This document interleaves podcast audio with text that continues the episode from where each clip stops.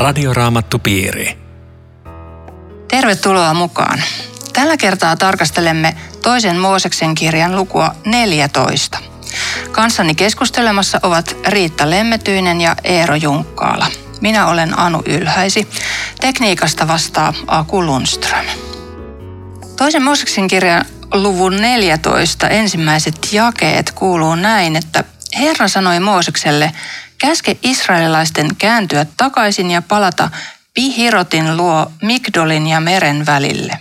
Leiriytykää Baal Sefonin kohdalle meren rantaan. Tässä tulee monta paikan nimeä ja sitten tämmöinen meri vielä.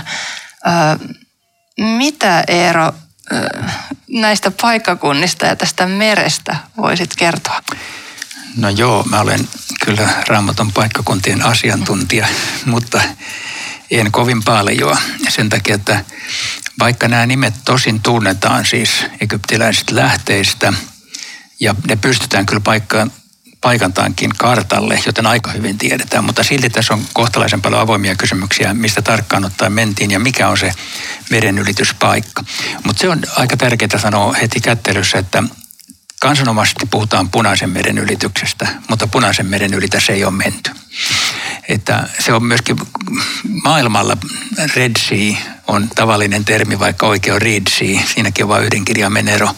Kaislameri on oikea termi. Ja se tarkoittaa muun muassa sitä, että meressä oli kaislaa, jolloin se oli makea vesi eikä suolainen vesi. Punainen meri on suolainen. Ja siinä on kuitenkin siinä nykyisen Suetsin kanavan kohdalla, eli punaisesta merestä tuonne välimereen sillä välillä, niin siinä on paljon järviä, semmoisia katkerojärviä ja sitten sellainen Ballahjärvi. Niistä on kysymys. Jos jostain siitä todennäköisesti mentiin, eli joku semmoinen järven lahti tai mikä se on ollutkin, joka ylitettiin. Ja se on se meri, josta nyt puhutaan, termillä Kaislameri. Sitten mä sanon vielä varmuuden vuoksi, että kun joku rupeaa tätä vanhasta testamentista oikein tarkkaan tutkimaan, niin huomaa, että nämä nimitykset Kaislameri ja Punainen meri menee pikkusen sekaisin. Sillä kerran ainakin käytetään punaisesta merestä sanaa Kaislameri tuolla Eilatin yhteydessä. Eli Raamattu ei tee tästä ihan niin kuin aukotonta systeemiä, mutta nämä paikkakunnat, nämä Migdolit ja muut, niin ne on siinä just siinä sanotaan nyt, että nykyisen Suetsin kanavan siitä Egyptin puolelle, siis Niilin suistossa, suiston sillä reunalla, josta Israelin päin lähdetään. Ja toi, toi Migdolhan tarkoittaa semmoista vartiotornia ja todellakin sen niminen paikka sieltä löytyy ja muutamissa egyptiläislähteissä mainitaan näitä paikkoja. Tämä on jopa mahdollista tämä ihan alkupää piirtää kartalle, vaikka, vaikka siihen jää sitten vähän kysymysmerkkejäkin, eikä sillä ole niin väliä. Mutta tämmöinen tarina tästä maantieteestä. Hmm. Ja tämä ajankohta nyt on, on hyvä tietysti tässä muistaa, että Israelin kansa on juuri äskettäin nyt sieltä Egyptistä päässyt, päässyt sitten lähtemään kaikkien niiden vitsausten jälkeen. Ja, ja tota, mm, se Egypti ei ole siinä, tai siellä ollaan oikeastaan vielä vähän niin kuin Egyptin alueella edelleen, ja, ja autiomaan laidalla. Ja täällä jakeessa kolme sanotaan, että Faarao luulee, että israelilaiset harhailevat pitkin maata ja aavikko on sulkenut heidän tiensä. Siis että nämä, täällä nyt sitten israelilaiset joutuu vähän kääntymään toiseen, toiseen suuntaan kuin mihin olivat menossa ja, ja ajatellaan, että Faara, Faara, nyt, Faaralla on tämmöisiä. Miten sä Riitta ajattelet näistä Faaraon ajatuksista? Mä, mä yritin tota, päästä sisälle hänen, hänen ajatteluunsa. Mä kuvittelen, että mä voisin jotakin siitä löytää ja olisiko se mennä jotenkin näin tyylin, että, että voi että miten ne israelaiset tekee tämän mulle helpoksi. Ja ensin, ensin niiden Jumala käynnistää semmoisen operaation, että ne pääsee lähtemään kymmenen vitsausta ja sitten mä suostuin siihen. Ja nyt niiden Jumala ajaa, ajaa ne tuohon tohon merenrantaan ja se on mulle helppo nakki. Me tullaan takaa ja meri on eessä ja sainpas teidät ja osoitan, että minä olen kuitenkin suurempi kuin, kuin teidän Jumalanne. Siis näinhän inhimillisesti se, se tilanne oli just tämmöisen, tämmöisenä se näyttäytyi, että pelkkä makupala mulle ja sen takia se panee tämmöisen yleisen liikekannalle panon. Mutta se oli vaan tyyliin Faarao luulee. Kaikki muu oli kuitenkin, siis suuri yllätys tulee sitten, kun kertomus etenee. Joo, mä palaan hei vielä noihin paikkakuntiin sen verran, että näitä on tutkinut semmoinen heppu kuin James Hofmeier, joka on äh, siis äh, egyptologi ja nimenomaan näitä paikkoja kaivanut. Ja, ja hän on kirjoittanut tästä aika paljon kirjoja, jossa hän pohtii, että ehkä ne meni tästä ja ehkä ne meni tästä. Eli siitä on ollut myös ihan tämmöistä tieteellistä faktaa, jossa kuitenkin jää sopivasti kysymysmerkkejä, että sopii kyllä kuvaan, mutta emme ole ihan varmoja. Okei, mutta mennään mm. eteenpäin tästä. Mm, joo, niin kuin Riitta sanoit, että se oli Faaraon luulo. Vain tässä neljännesjakeessa sanotaankin, Jumala sanoo tässä näin, että minä paadutan Faaraon sydämen niin, että hän lähtee ajamaan israelilaisia takaa. Mutta minä osoitan voimani ja kunniani sillä, mitä Faaraolle ja koko hänen sotaväelleen tapahtuu. Eli Jumala tietenkin tiesi, että Faarao tulee lähtemään sieltä sitten vielä. Joo, mä, mä kuvittelen ihan, ihan tämmöinen hyvin tota, inhimillinen syy, että, että Faarao tajuu, että mitä, mitä lähti käsistä. Koosen on tyhjä, pellot on autioina, tiiliskivet ei kuivu siellä enää, rakennusprojektit on seis. Se porukka ei ole enää täällä. Mun pitää saada ne takaisin. Se oli hyvin tämmöinen mikä, mikä virhe mun, mun puolelta. Ja just tätä Jumala käytti sitten taas kertoakseen, kuka hän on. Faraamolla on jo opittu tuntemaan, mutta kuka Jumala on. Mm. Mikä? Joo, tämä on kertomusta niin. Jumalan, Jumalan suurista teoista. Toi Faaro, me pohdittiin sitä joskus, kuka se on. Mahdollisesti Ramses toinen – se, se on niin todennäköisin Egyptin faaro. Tosin sitten kun täällä kerrotaan, että faaro, faaro hukkui sinne mereen, niin se taas ei ihan sovittajan, koska tuo Ramses toisen muumi on edelleenkin makaa, makaa tota yleisön nähtävänä. Mutta se, että vaikka ei nyt vielä siellä meressä olekaan tässä tekstissä, mutta niin eihän se tarkoita välttämättä, että Faarao olisi ekana mennyt sinne, vaan se pani porukat menemään ja jos se oli tämä Faarao, niin se jäi rannalle ja kipitti takaisin kotiinsa. niin. Joo, mutta näin, siellä sitten oikeasti kävi siis todella, että se Faaraon joukot sieltä, äh, mitä tässä tekstissä sanotaan Faaraoksi, niin tota, lähtivät sieltä sitten perään. Ja kesä kymmenen sanotaan, että Faaraon lähestyessä israelilaiset huomasivat yhtäkkiä, että egyptiläiset olivat aivan heidän kintereillään. Israelilaiset pelästyivät kovin, huusivat apua Herralta ja sanoivat Moosekselle, Oliko Egyptissä niin vähän hautatilaa, että sinun piti tuoda meidät tänne autiomaahan kuolemaan? Näetkö nyt, mitä olet meille tehnyt, kun veit meidät pois Egyptistä? Kansa oli just päässyt pois sieltä orjuudesta ja nyt se taas valittaa. mitä tästä ajattelet? En mä tiedä, olisiko mä ollut mukana tuossa pelkäämässä ja syyttämässä. Se on niin inhimillistä. Ja sitten toisaalta raamatun lukijana on käynyt läpi tätä edeltävää historiaa ja, ja tajuu, että kaikki ihmeet, ja niitä oli koettu nyt väkevästi ennen tätä, niin se, se nollautuu. Sulla ei ole yhtään mitään, sulla on pelkkä paniikki ja pakokauhu. Ja kun Jumala on ollut heille äärettömän hyvä, niin yhtäkkiä hän on semmoinen, joka, joka tappaa heidät kaikki tänne Egyptiin. Että tämä panee miettimään. Että siis, mikä... siis tuntuuko tutulta kaikesta huolimatta vai? Sitä mä yritän tässä sanoa, että, että en, en voisi ruveta syyttämään, koska tämä on niin lähellä. Tilannehan on ihan järkyttävä. Joo, joo näinhän se juuri menee, että ekaksi tekee mieli nauraa noille tai sanoa, että olette hulluja, et, ettekö te tajuu. Sitten kun rupeaa miettimään omaa elämästä, hetkinen, että milloin mä oon viimeksi tehnyt samoin, että just, just kokenut Jumalan suurta hyvyyttä ja sitten tulee joku vastoinkäyminen tai vastaava, niin hei, missä sä olet, mitä tämä tämmöinen on. Mm. Ja myös tämmöinen, tietysti tässä on valtava pelkotila niin kansalla. Pelko saa kyllä niin kuin ihmisen reagoimaan niin kuin yllättävillä tavoilla kanssa. Että... Ja, ja kyllähän tämä Mooseksen tila, tilanne ja asema on myöskin järkyttävä, että jos jotakin syytetään, niin se on aina hänen päänahka, joka, joka tässä tota vaaditaan. Ja yksinäistä puuhaa ollut tuon kansan johtaminen. Mm. Joo. Mm-hmm. Joo, Mooseshan oli, oli tässä nyt tosi kovilla, että viholliset on sieltä tulossa ja kansa niin kuin alkaa napista.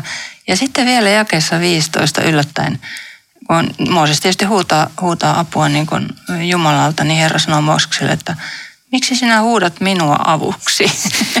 Käski israelaisten lähteä liikkeelle. Millainen tilanne tämä oli hänelle hengellisesti? Mitä ajattelet? Äh, Mä mietin, mitä tämä voisi tarkoittaa. Tuskin se oli semmoinen, että täällä nyt enää huuda mulle mitään, vaan mä ymmärrän sen näin, että Mooses, nyt on aika toimia. sun ei tarvitse enää huutaa tänne ylöspäin. Tiedän tilanteen, lähtekää liikkeelle.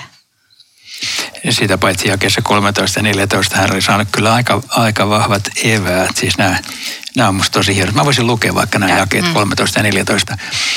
Mooses sanoi kansalle, älkää pelätkö, vaan pysykää aloillanne. Niin saatte nähdä, kuinka Herra pelastaa teidät.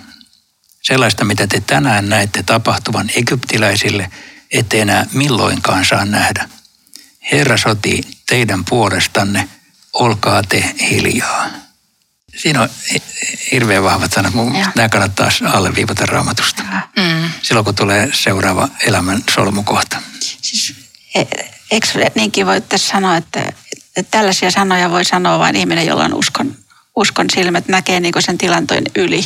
Koska ilman, ilman tätä uskoa ja vahvaa luottamusta Jumalaan, niin tässähän olisi voinut sanoa toisellakin lailla, että hyvät ystävät, toivomme on mennyt, kuokaamme arvokkaasti. Se oli tässä, että tämä, tämähän niin kuin rohkaisee kaikkia ihmisiä, että Jumala pelastaa ja meidän tehtävä on asettua vaan sen Jumalan vahvan selän taakse. Muuten ihan toinen ajatus tuli mulle, Herra sotii koska tätä historiassa on näitä uskon sotia, on ristiretkiä, on miekkalähetystä ja yhä vielä yllää semmoinen käsite kuin pyhä sota. Niin tässä oikeastaan voi ymmärtää, mikä on pyhä sota. Se on se, että Herra sotii. Israel ei ampunut ei yhtä nuolta. Se, ei tehnyt, se oli täysin passiivinen. Tämä on pyhä sota. Anna Jumalan hoitaa tämä keissi. Koska tällä pyhällä sodalla on tehty niin paljon pahaa se on aina ollut sitä, että ihminen sotii, ikään kuin Jumala olisi siihen hänet velvoittanut.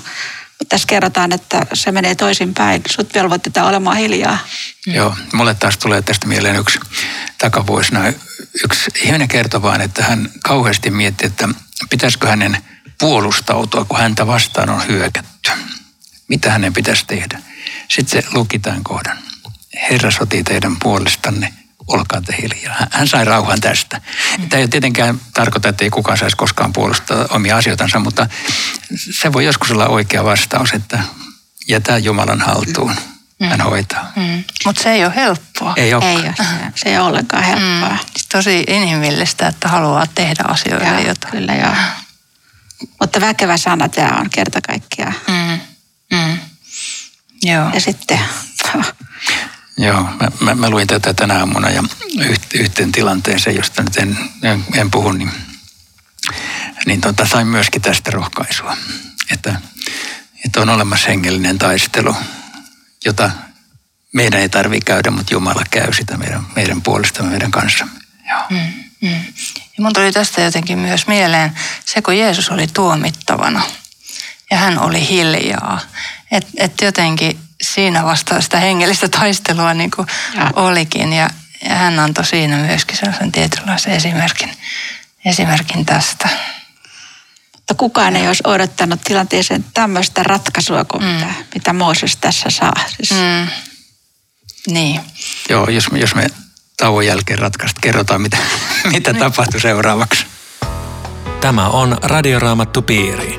Ohjelman tarjoaa Suomen raamattuopisto www.radioraamattupiiri.fi. Jatkamme toisen Mooseksen kirjan luvun 14 käsittelyä. Kanssani keskustelemassa ovat Riitta Lemmetyinen ja Eero Junkkaala. Ja minä olen Anu Ylhäisi. Luen tuosta toisen Mooseksen kirjan 14. luvun jakeesta 16 eteenpäin pari jaetta. Täällä Jumala Jumala sanoo Moosekselle, kohota sauvasi, ojenna kätesi merta kohti ja halkaise sen vedet, niin israelilaiset voivat kulkea meren poikki kuivaa maata pitkin. Minä kovetan egyptiläisten sydämet niin, että he lähtevät teidän peränne. Ja se, mitä tapahtuu Faaraolle ja koko hänen sotajoukolleen, hänen sotavaunuilleen ja niiden ajajille, todistaa minun suuruuttani. Kun minun suuruuteni näkyy siinä, mitä Faaraolle ja hänen sotavaunuilleen ja niiden ajajille tapahtuu, silloin egyptiläiset ymmärtävät, että minä olen Herra. Eli nyt ollaan, nyt ollaan sellaisien tapahtumien aivan sellaisen edellä, jota jota kyllä kaikissa lasten raamatuissakin tästä, tästä on kuva ja se on hyvin niin sellainen meille ehkä visuaalisestikin jotenkin mielessä monilla, monilla tämä tapahtuma, mutta mitä tässä niin kuin oikeasti sitten tapahtuu? Niin siinä edellä siis äh, Jumala oli sanonut, tai siis Mooses sanonut, että Herra sotii teidän puolestaan, että olkaa hiljaa ihan kuin tästä stop, älkää tehkö mitään. Mutta sitten Mooseksen kuitenkin täytyy tehdä jotain. Ja se, on, se oli tämä, että käske Israelista lähtee liikkeelle ja kohota sauvasi ja ojenna kätesi ja halkaise sen meren vedet. Eli se on, se on niin kuin mieletön käsky, se on äly, aivan älytön käsky. Tuossa on toi meri. Että tota, Mooses varmaan miettii, että mitä kautta kierretään tai näin. Menkää siitä ja niin kuin näyt, näytä tuolla sauvalla, että tuosta mennään. Siis joskus Jumala varmaan toimii sillä tavalla, että siinä ei näytä olevan niin järjen hiventäkään. Ja kuitenkin, ja, ja se on täysin ylivoimainen se, Mut, mutta siitä vaan on mentävä, että tämä on huikea esimerkki tällaisesta. En tiedä, mitä Moos ajatteli. Niin ja, löydät sä Eero tälle jonkun luonnosta otetun niin, selityksen vai tota... Tarkoitatko tällä, että meri sitten halkesi? Niin. No siis tätähän on pohdittu hirveästi tietenkin, koska Jumalan ihmeillähän näin me uskomme, ei tarvita välttämättä mitään niin sanottuja luonnollisia selityksiä. Ihmet on ihmeitä ja sillä siisti. Mutta tässä tulee mieleen, että toi professori Atte Korhola, kristitty mies, jolta kysyttiin joskus, että uskoako hän Jumalan ihmeisiin. Se sanoi, että hän, hänelle ne on, ne on ihan pikkujuttu, että hän uskoo Jeesuksen ylösnousemuksia ja muut paljon, paljon enemmän kuin siihen, että te, teini nousee yl, aamulla sängystä ylös. et, et siis, ihmeet on ihmeitä, mutta ihminen tietenkin miettii ja mun mielestäni saa miettiä. Käyttääkö Jumala jotain niin sanottuja luonnollisia ilmiöitä, kun hän tekee ihmeitä? Ja oikea vastaus on kyllä käyttää, aika usein käyttää. No, no käyttikö tässä? Emme tiedä, mutta kyllä tähän on ehdit etsitty. Esimerkiksi sellaiset on, on ihan tutkimalla tutkittu, että tämä kova itätuuli, mikä tässä puhalsi, niin, niin joskus se puhaltaa joissakin niissä matalissa järvenlahdissa niin perusteellisesti, että tulee pohja näkyviin ja järvi pakenee jonnekin ja sitten se tulee sieltä takaisin. Tai toinen tämmöinen eh, mahdollinen ajatus, joka ei nyt ihan osu, mutta on se tsunami, joka me kaikki aikuiset muistetaan vielä, se, se hirvittävä tsunami tuolla kaukoidessa, niin, niin tota, siitähän kerrottiin, että ö, joku lapsikin huomasi rannalla, että vesi lähti ekaksi karkuun. Ja se tiesi jostain oppikirjoista, että näin tapahtui, että lähti juokseen pakoon. Ja sitten se vesi meni korkeaksi seinäksi ja sitten tuli takaisin. Eli siinä oli tavan tapainen juttu kuin tässä. Mutta ei se ole kyllä ihan identtinen, koska tässä ne, se meni jotenkin molemmille puolille ehkä. Mutta tämmöisiä voi ja. pohtia. Mä, mä, mä pohdin sitä, että kun meitä ihmisiä on niin monta sorttia, että minkälaista kulkijaa tässä on ja, ja millä mielellä mä olisin itse kulkenut tässä. Siis mä oletan, että ne ehkä nuori väki, niin oli aivan haltioissa, että jippii, mitä me saadaan kokea, kattokaa noita seiniä tuossa vasemmalla ja oikealla ja tämmöinen reitti ja se oli aivan, aivan uniikki kokemus. Ja sitten oli niitä, johon mä itse lukeudun. Tuleeko noin nyt tuosta mun päälle? Enätäs mä tuonne toiselle rannalle? Meneekö varmasti hyvin? Hukuks mä tänne välillä? Ja musta se, niin se suuri hyvä sanoma on tässä siinä, että Jumala vei jokaisen sortin perille kuka mitäkin koki matkan aikana. Se oli turvallinen tie. Ja sekin on puhuttelevaa, että kun Jumala mietti, miten, missä se tie nyt menee, niin se ei mennyt aallon harjalla tai että rakentakaa silta, mä, mä ohjaan teet siinä, vaan se meni pohjalla. Meren pohjalla kulki Jumalan tie. Hmm. Kyllä. Joo, ja sitten koko opetus on tuo jakeen 18 loppu, että egyptiläiset ymmärtävät, että minä olen Herra. Siis tämähän on se, minkä Jumala haluaa tässä aina muistuttaa, että kuka, kuka tämän tekee, kuka on Jumala. Ja sitähän me, meidänkin elämässä niin palauttaa meidät aina siihen lähtöruutuun, että kuka hän on. Aino, tätä, lukisit se tämmöisen raamatun kohdan kuin 1 kor 10, 1. Kun siinä Paavali viittaa tähän Punaisen meren kautta Kaislameren ylitykseen.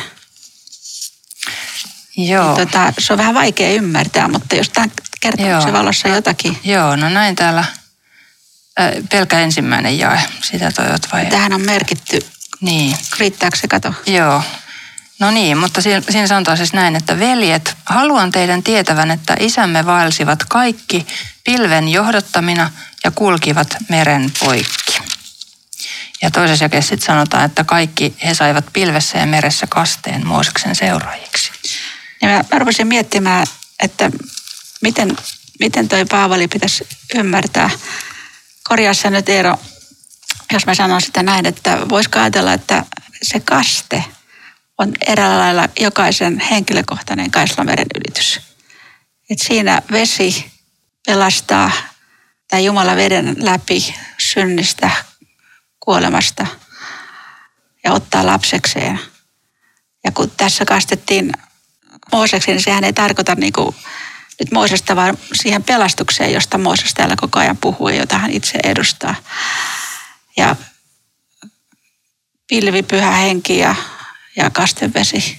Joo, Onko tämä selitys? On, on. Se, on. Sehän on tässä just tässä yksi kor kympissä, niin se, jotka he kaikki saivat pilvessä meressä kasteen Ooseksen seuraajiksi. Eli, ja se on, se on niin kuin Paavali käyttää sitä lähtökohtana hengellisen elämään, joka on kaste, ja sitten sanoo, että vaikka niille tuli tällaisia erilaisia kokemuksia, niin kaikki eivät kuitenkaan uskoneet. Eli siitä tulee seuraavana tämmöinen kehotus ja varoitus, että hei, sä oot kyllä kastettu, sä oot nyt oikealla tiellä, mutta äh, muista, että sun pitää vaeltaa sen uskon mukaisesti, että älä lähde kapinoimaan, ettei käy huonosti, sillä siitä tämä Paavalin teksti muistuttaa, ja. että toi on erittäin hyvä kuva. Siis tämähän, tämä Kaisameren ylityshän on hirveän perustava koko vanhassa testamentissa. Oikeastaan tietenkin koko Exodus-tapahtuma. Siis lähdetään sieltä Egyptistä, mennään Kaisameren toiselle puolelle. Se on jossain mielessä niin kuin koko vanhan testamentin tällainen niin kuin pelastushistoriallinen kulmakivi. Se pitkin tätä kirjaa, niin siellä sanotaan, että se Jumala, joka johdatti kansan Egyptistä, on Jumala. Siis tähän aina. Ja yes, siinä mielessä se on ikään kuin äh, rinnastettava. Se jopa Uudessa testamentissa kolkataan Jeesuksen kuolemaan, joka on Uuden testamentin taas tämmöinen kulmakivi jonka niin kuin kaikki seisoi tai kaatuu sen varassa. Ja sitten kasteessa se annetaan meille henkilökohtaisesti että, ja uskossa sota vastaan. Et, et siinä mielessä me ollaan tämmöisessä niin usko ihan peruskysymyksissä, kun me mennään Kaislameren ylitte. Ja. Hyvä, kun nämä on meille kerrottu näin seikkaperäisesti. Mm, ja sama, samanlaiset asiat tulee niin kuin raamatussa useaan kertaan. Se on kanssa sille jotenkin, jotenkin pedagogisesti aika hienoa. Ja, ja sekin on puhutteleva, että kaikki tästä joukosta ei kuitenkaan Jumala uskonut ja luottanut sitten, että sielläkin kulki tavallaan Joo. raja. Mua usein niin kuin jollain tavalla puhuttelee tai jopa, jopa ilahduttaa ajatus, että se on tämä kansa, joka täällä kulkee, niin se on vanhan liiton kirkko. Se on Jumalan kansa. Ja siinä porukassa on monenlaista sakkia ja siinä tosiaan on tätä niskuriporukkaa aika, aika paljon. Jos, mä, mä usein ajattelen jopa näin, että kun me valitetaan, että Suomen kirkko, kirkoskin on vähän ongelmia, kaiken näköistä, niin tota, aina on ollut näin. Muunlaisia kirkkoja ei koskaan ollut olemassakaan. Ja tämä on yksi tämä, mikä vaeltaa täällä. Ja. Mutta tämä oli tietysti traaginen näky sitten, kun egyptiläiset ajattelivat, että perään vaan ja ja se oli heidän loppunsa. Eli sama väylä, toiset pelastu, toiset hukku. Joo, tässä mä otan vaan tämmöisen pienen sivuhyppäyksen siihen kohtaan, että multa kysytään aina, että onko nämä kärry, egyptiläisten kärrynpyörät löytynyt, kun siellä niin, Akapalahdessa on sellaisia korallimuodostelmia, jotka väitetään, että ne olisi näitä, niin oikea vastaus ei ole. Ne eivät ole missään tapauksessa näitä, eikä tätä paikkaa ole siis sillä tavalla löydetty. Me emme tiedä tarkkaan, mistä se meni, koska niitä ei ole siellä. Ja se, se korallijuttu, niin se on tämmöistä huuhaa arkeologiaa valitettavasti. Hmm. Joo, eli täällä siis tosiaan sanotaan jakeessa 28, että vedet palasivat ja peittivät vaunut ajajineen Faaran koko sotajoukon, joka oli seurannut israelilaisia mereen, eikä heistä jäänyt henkiin ainoatakaan. Mutta israelilaiset kulkivat meren poikki kuivaa maata pitkin ja vedet olivat muurina heidän kummallakin puolellaan. Joo, tässä kerrotaan, miten, miten se aiheutti uskoa. He uskoivat häneen Herraan mm. ja palvelijansa mm. Moosekseen ja, ja ylisti Jumalan kättä, joka oli luonut Egyptin. Mä kiinnitin huomiota siihen, että se on minkälaista sävyä vahingonilosta. vaan mm. tämä, tämä huipentuu niin kuin Jumalan, Jumalan ylistykseen. Sitten toisaalta mä mietin taas sitä ihmisen raadollisuutta, että tuossa oli helppo uskoa, hänellä oli aivan megaluokan kokemus kelle tahansa. Ei ole ihme, että ne usko. Mutta tätä uskoa kesti kolme päivää. Mm, niin. Sitten se oli taas... Oletko laskenut, milloin, milloin ne rupesi napisi? Joo, olen. Täällä lukee, että seuraavassa luvussa valsivat Maarassa kolme päivää löytämättä vettä ja sitä on iso kapi. Niin, totta. Okei, kolme, kolme päivää aika hyvä. Mutta tässä mitä Riitta äsken mainitsit, niin minusta toikin on tärkeää, että, että he, tämä niin kuin kasvatti Israelin uskoa Jumalaan, mutta myös hänen palvelijansa Moosekseen. Eli, eli tämä oli Moosekselle niin kuin johtajana tosi tärkeä juttu ja. että tällainen tapahtui. Se varmaan tässä sai kyllä lopullisesti niin kuin auktoriteetin mm. johtajuuteen. Se tosiaankin näin, näin varmaan on, että se oli niin monta kertaa myöhemminkin koetteilla, mutta sillä täytyy olla siis semmoinen niin kuin Jumalalta tulla arvovalta, jolla se pärjäsi tämmöisen mm. niskuroivan kansan kanssa. Ei varmaan ole sattumaa, että aikanaan sitten Joosua hyvin samantapaisen niin, Joosua, Joosua, tekijä kuin hänen, hänen taas johtajuutensa oli sama vähän. pikkusen niin. pienempi puro oli siinä edessä, niin. mutta Joosualla niin. tuli ihan sama Joo. operaatio. Mutta kun, kun tässä tätä seurataan sitä, kun ihmisten usko vahvistuu tässä ja sitten se, sitten se murenee taas seuraavassa. Ja kyllähän se on varmaan semmoinen asia, joka ehkä vähän helpottaakin, kuten sanoi ääneen, että eikö kuitenkin niin kuin kaikki usko viime kädessä ole – eräällä lailla kiusattua ja koeteltua uskoa. Emme koskaan päästä semmoiseen staattiseen tilaan, että täältä pyyhkii. Onko teillä joku ongelma? Mulla on, mulla on se aika ohi. Et elämä huolehtii siitä, että sitä koetellaan ja, ja se saa meidät armolliseksi näitä ihmisiä kohtaan, jotka täällä taistelee ja meillä on oma taistelu. Mm. Se on totta, se on totta, että toi on kyllä yksi autiomaa vaelluksen ja näiden alkukohtienkin opetus, että, että, että tämmöistä tämä usko, että tämän kummempaa uskoa ei juuri ole, ole olemassakaan, että välillä uskotaan ja välillä epäillään ja siinä välimaastossa kuljetaan. Radioraamattupiiri. Kiitos seurasta. Voit kuunnella tämän lähetyksen uusintana sunnuntaina heti kello 12 jälkeen. Kaikki Radioraamattupiiri-ohjelmat löytyvät myös osoitteesta radioraamattupiiri.fi ja spotify.comista. Voisitko Eero rukoilla tähän loppuun Niin Herra, sinä olet tehnyt ihmeitä. Oman kansasi kohdalla sinä olet tehnyt ihmeitä. Meidän kansamme kohdalla ja sinä olet tehnyt pienempiä tai suurempia ihmeitä myös meidän elämässämme. Me kiitämme tänään niistä ja kiitämme siitä, että saamme uskoa sinuun ja luottaa, että niinkin päivinä, jolloin kaikki luottamus on ihan kadoksissa ja usko rapistunut niin, että ei siitä ole mitään jäljellä. Silloinkin saamme olla sinun omiasi sinun kädessäsi ja sinä pidät meistä hyvän huolen. Ja tänäänkin meitä siunaamaan. Aamen. Tavataan taas viikon kuluttua. Hei hei. Radioraamattupiiri. Yle.fi.